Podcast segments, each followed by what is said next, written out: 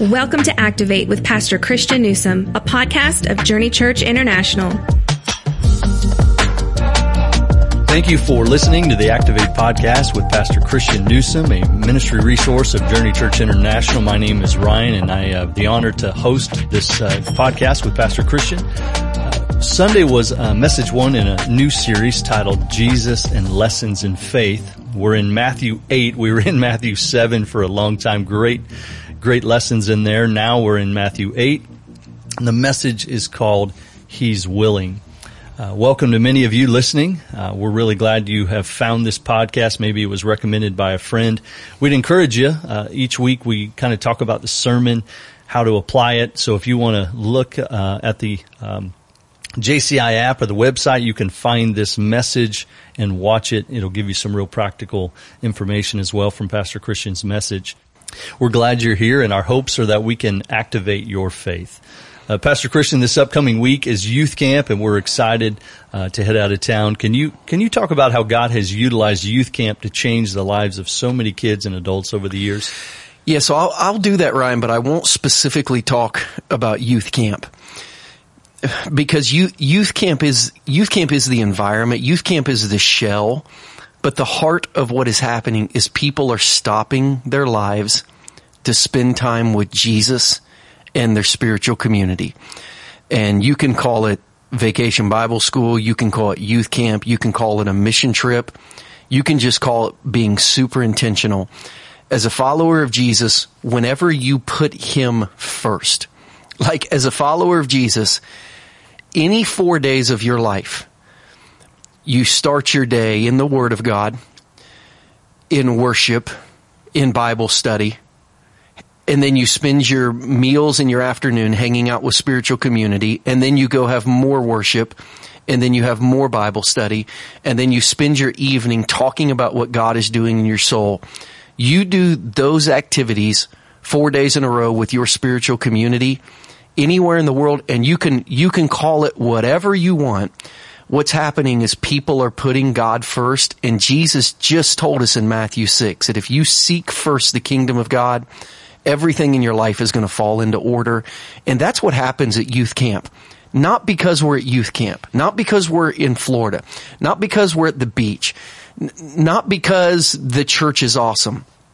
Anytime any follower of Jesus prioritizes the Word of God, their spiritual community, the worship of God, contemplation over what God is doing in their life all day, every day for four days. Anytime anyone does it, whether it's at the monastery on top of a mountain or in Panama City Beach, Florida with our church, God's going to move in, in wonderful ways.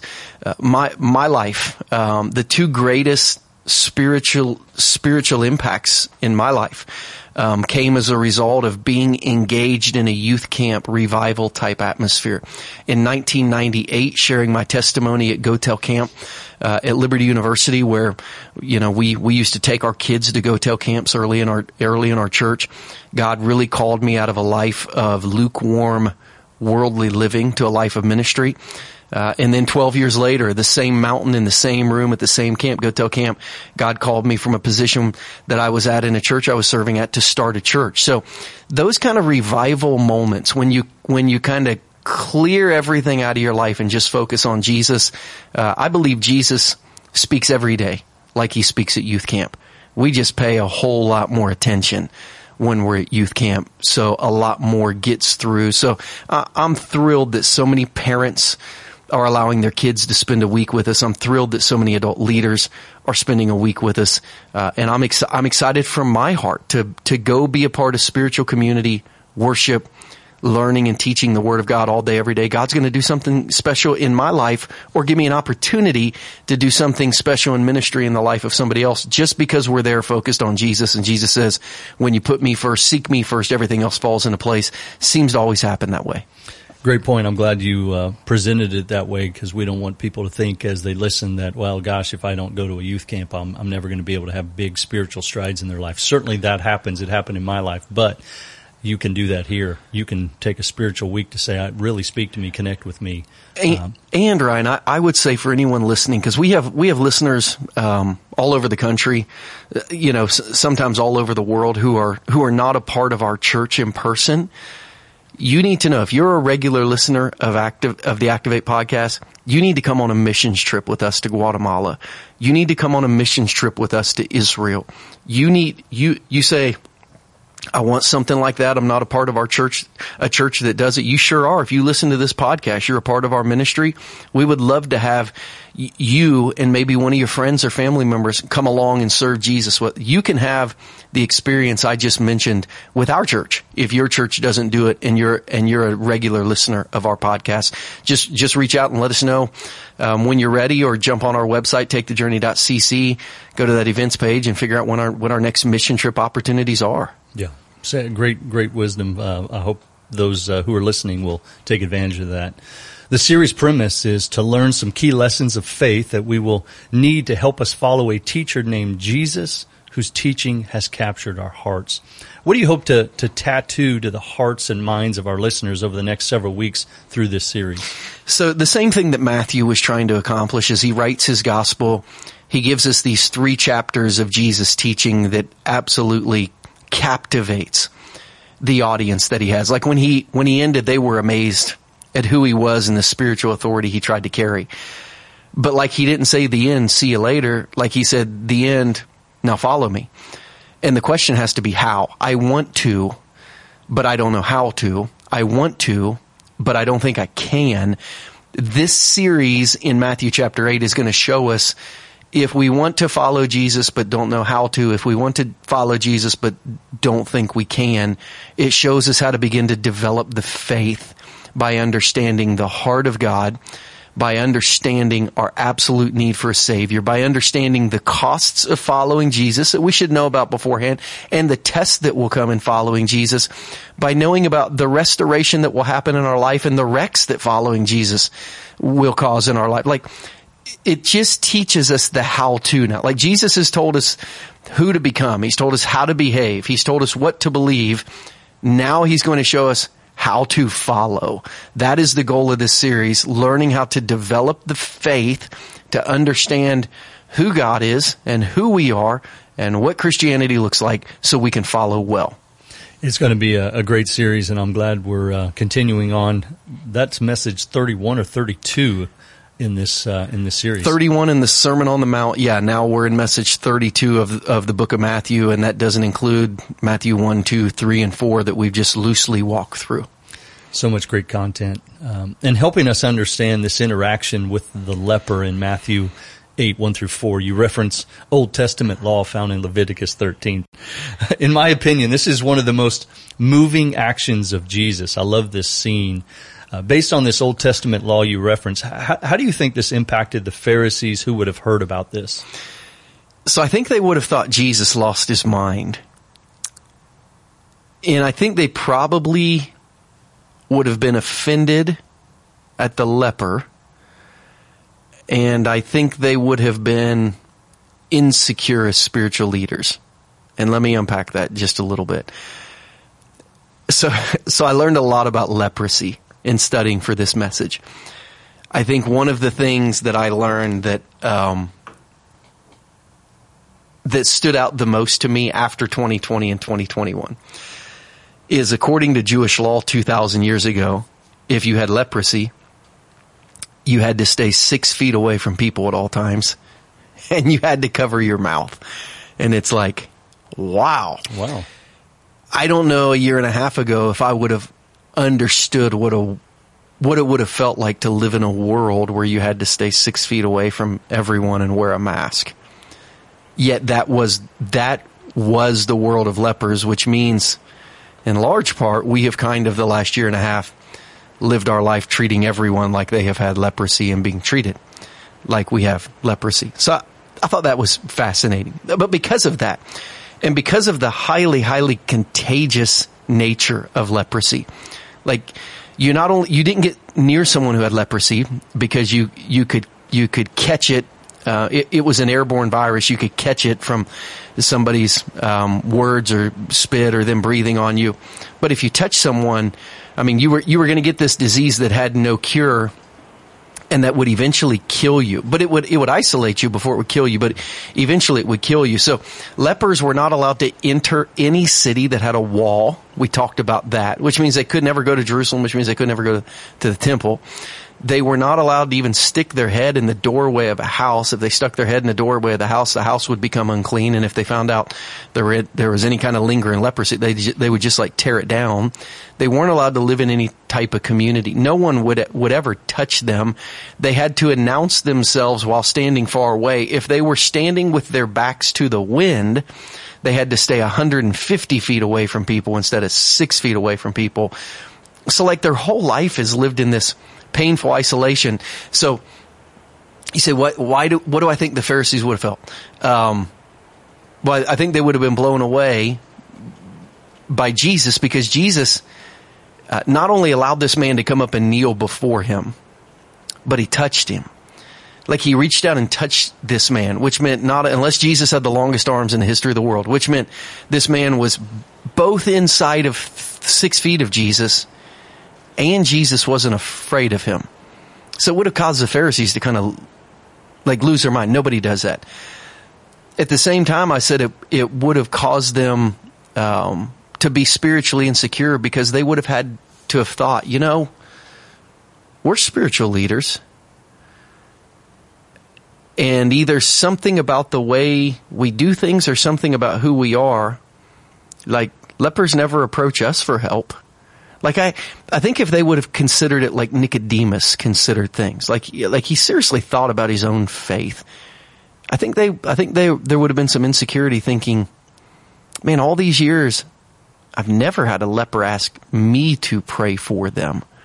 What is it about this guy that draws people to him, and what is it about me that seems untouchable or unapproachable? We're going to talk about that a little bit later in the podcast how, how do I become more like Jesus where people who realize in their soul that they are seen as filthy to the religious establishment still feel loved by the religious establishment.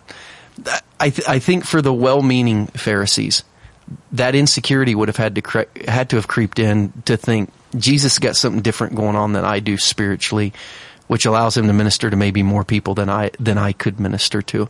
So I, I think there would have been this thought blown away because Jesus allowed him within a six foot circle. Jesus touched him, um, but then I think maybe you know maybe a little uh, insecurity on the on the back end um, of just who Jesus was and who they were and the massive gap between those two things. That leads into the next question. The life track, one of our discipleship uh, tracks is where we teach people how to how to apply what they're learning. Right, apply what they learn in a sermon in, a, in their Bible to their lives. Um, in your message, you talk about how the leper was not able to to go to the temple to worship. You just referenced that again because of the restrictions put on uh, where they could go and, and how far they had to stay away from people. As many people are aware, right? I've shared it before. I was a pretty sinful young man in my early twenties.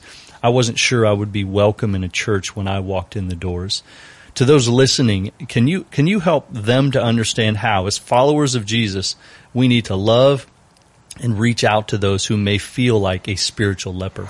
Yeah, so I think sometimes we apply um, rules of discipleship to the ministry of evangelism, and we never even get close enough to lost people to touch them. So this this is real evident in 1 Corinthians chapter five, and this is not new, nor um, like nor is it a backbreaker for the church. It's, it just it just is the reality. Like if the apostle Paul had to write to the church in Corinth about it, like well, who started the church in Corinth? Must have been some guy who was really spiritually mature. His name was Paul. He wrote a bunch of books. So if the so if the apostle Paul has to write to the church in Corinth to correct spiritual immaturity, we're all going to live in churches that have spiritual immaturity. I I promise you like if the apostle Paul on a scale of 1 to 100 is a 100, like I'm a zero. So if Paul, if Paul couldn't perfectly disciple everyone in his church, I don't have, like, I don't have a chance. So I find so much comfort in the epistles of Paul dealing with discipleship issues because it gives me hope when I deal with discipleship issues that I'm not the problem, but that, that we have a very real enemy and discipleship is hard. So in 1 Corinthians chapter 5, the apostle Paul is talking about a letter that he had written to the church at Corinth that's been lost. If we were to number it scripturally, it would be like the zero letter because First Corinthians mentions it, but it's not in our Bible. So really First Corinthians was the second letter. Because Paul said in my previous letter, I told you not to associate with people who were sexually immoral. Um, the church at Corinth had taken that, don't associate with somebody who's sexually immoral, and they quit hanging out with anyone in their city that didn't practice biblical sexuality.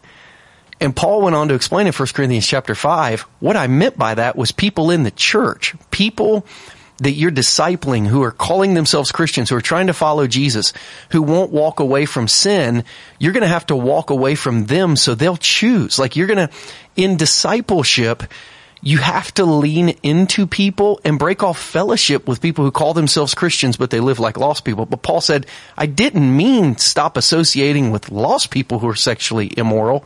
If the church does that, how will they ever hear about Jesus? And, and, and when I say we often apply the rules of discipleship to the ministry of evangelism, we think, like, man, people shouldn't act like person X in church. All right, agree. So I will, I will not ever spend time with person X. It's like, okay, but if person X is not in the church yet, they are actually our mission field. And I think a lot of Christians, a lot of followers of Jesus, sometimes could be correctly labeled as people who will go to the ends of the earth to reach people who don't know Jesus, but they will not go across the street if their neighbor is a sinner.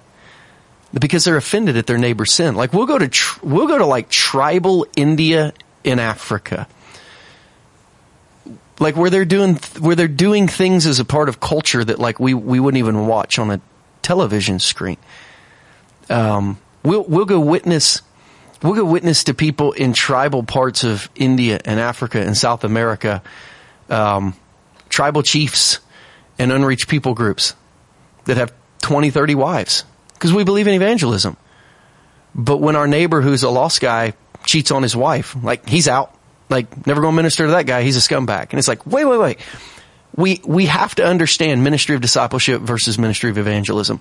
When I'm discipling someone and walking with them, I'm leading them away from sin or I'm having to walk away from them as I walk with Jesus. I love them, but I can't live in relationship with a Christian who continues to live in sin but I can love and live in relationship with the spiritual lepers of the world who don't know Jesus yet. They may reject him, but it won't be because I've not loved them well. That, I think that's the thought that we that we have to carry through life.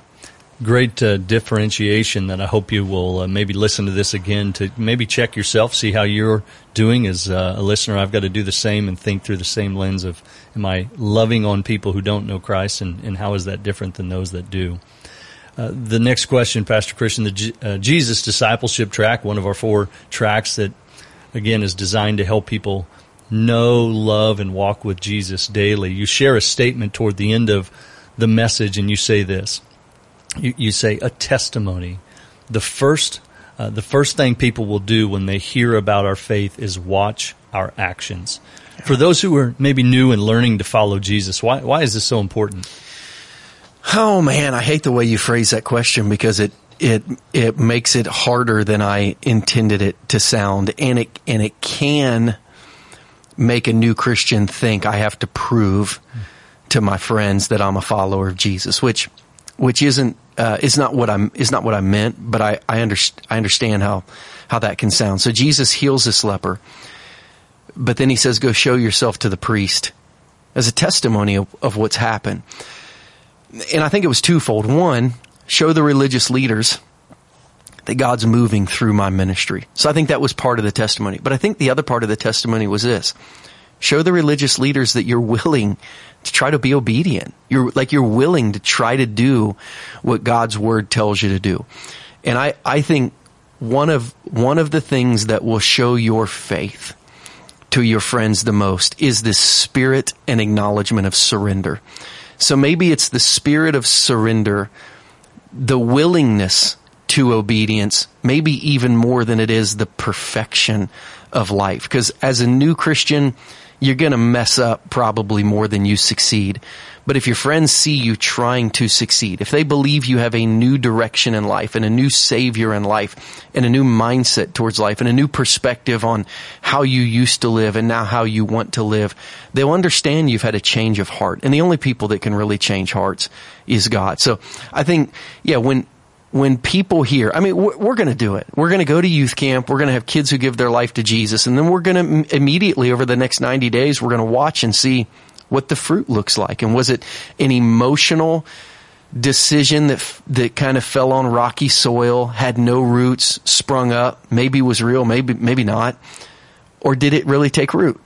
And is there some fruit that shows, while this person is not perfect, they're different? and their motivation is different and their surrender is different and their perspective is different. I, I, think all of those things are really important. And the fact that Jesus told the leper, go show people that you're serious, about trying to obey. Uh, spiritually, I, I, just I just think is is huge. And another thing that we learn, which is so good, is is Jesus is the one who gives us the Spirit to help us obey. So when you have the Spirit of God in you, you want to obey.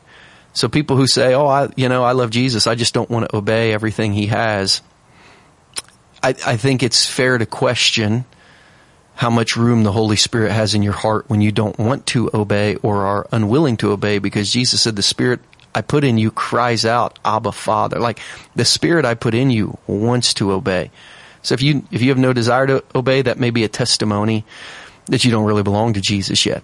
Uh, if you have a spirit to obey, but you're really struggling, that, that spirit keeps crying, like, Daddy, help. Uh, Lord, help me. And that's a real good testimony that the Spirit of God is, is working in your heart. A lot of work to do, but is working in your heart. I think you answered that exactly how a newer believer or even someone who's been a while but struggles to walk. So thanks for uh, recovering that question. uh, the fourth track, uh, as we've talked about, is the leadership track, really where we're focused on helping people know how to uh, disciple, right? We want to help uh, people take what they've learned and, and uh, share it with somebody else. Right. So toward the end of your message, you reference a phrase that you've been saying the last several weeks and you added to it this week. And that phrase was become like me, behave like me, believe like me. This week you added get to know me. How, how could people utilize this in discipling others? Yeah, I would say this whole message, I think the discipleship action steps of this message are really two. Who's your leper? Who's your savior? I mean, I really think it's that simple. Who's your leper? Who's your savior? Who, who's the person who would like to be on the inside of the spiritual circle, but who's on the outside because they think they don't belong. Go touch them. Go reach out, put your arm around their neck, invite them in. Who's your leper? And then who, and then when I say who's your savior, you know, just like we heard the apostle Peter in last week's message describe Jesus as his rescuer, if your savior is Jesus, you you have to follow him and you have to know him and you really can't know him unless you spend time with him. So we talked about Romans 10:17 that you say I want to grow in faith. I'm I'm coming to this series because I need lessons in faith. Paul in Romans 10:17 says faith comes by hearing and hearing by the word of God. So I want to grow in my faith. You have to spend time with the word of God. His name is Jesus. Jesus says in the book of John that those who follow me abide in me, remain in me, spend time with me. So when I say who's your leper, I'm saying who's, who's the person standing on the edge whose heart wants to be in. They're just not sure if they're invited. Invite them in.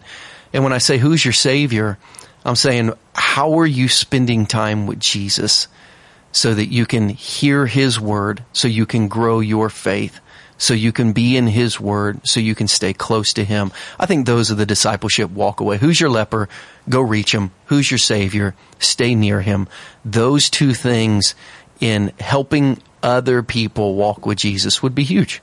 So for our listeners, be thinking, who is, who is it you're pouring into? Who is it you have in mind? Um, be praying about it. You may not have someone at the moment, but God will God will lead you. He'll He'll allow you to have influence. And Ryan, for those people who, because we we've we've kind of modified the podcast the past few weeks to ask. We always end with this question: How would you use this message, this podcast, to help somebody else? So everyone listening to this podcast should have somebody they're pouring into spiritually. Let us help you disciple people. Here's how to do that. Every week you listen to the message, send them the message and say, Hey, listen to this. I listen to this. Let's talk about it. Every week you listen to this podcast, ask them, listen to the podcast, let's talk about it. And then do the, the, the thing we discuss in the last question every week. Do it. The, to the one person in your life. Maybe it's your kids. Maybe it's your spouse. Sit down and ask them, who is your leper?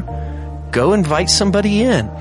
If Jesus is your savior, how are you staying close to him? Just, we are giving you simple, simple resources Share them with people while you share your life with people. Intentionally direct people towards Jesus. And I promise, I promise you, you can be a disciple who makes disciples. Amen. Pastor Christian, thanks for your input today and sharing with us on the podcast. Thank you, our listeners. We're glad you're here with us. If you're new, welcome. Uh, we really do hope you'll uh, come back uh, every week, share it with someone, uh, find ways to activate your faith. If you're here in town, we'd always love to see you in person at one of our services on the weekend. We'd love to hear how God's working in your life, or if you have a question you can ask us, you can email us at activate at takethejourney.cc. We look forward to catching you next time on the Activate podcast, where we challenge you to build a faith that is active. Thank you for joining us for this episode of Activate.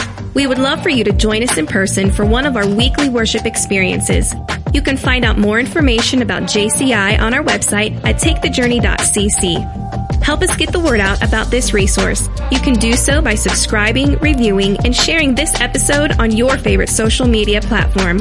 Thanks again for listening, and we'll catch you next time on the Activate podcast.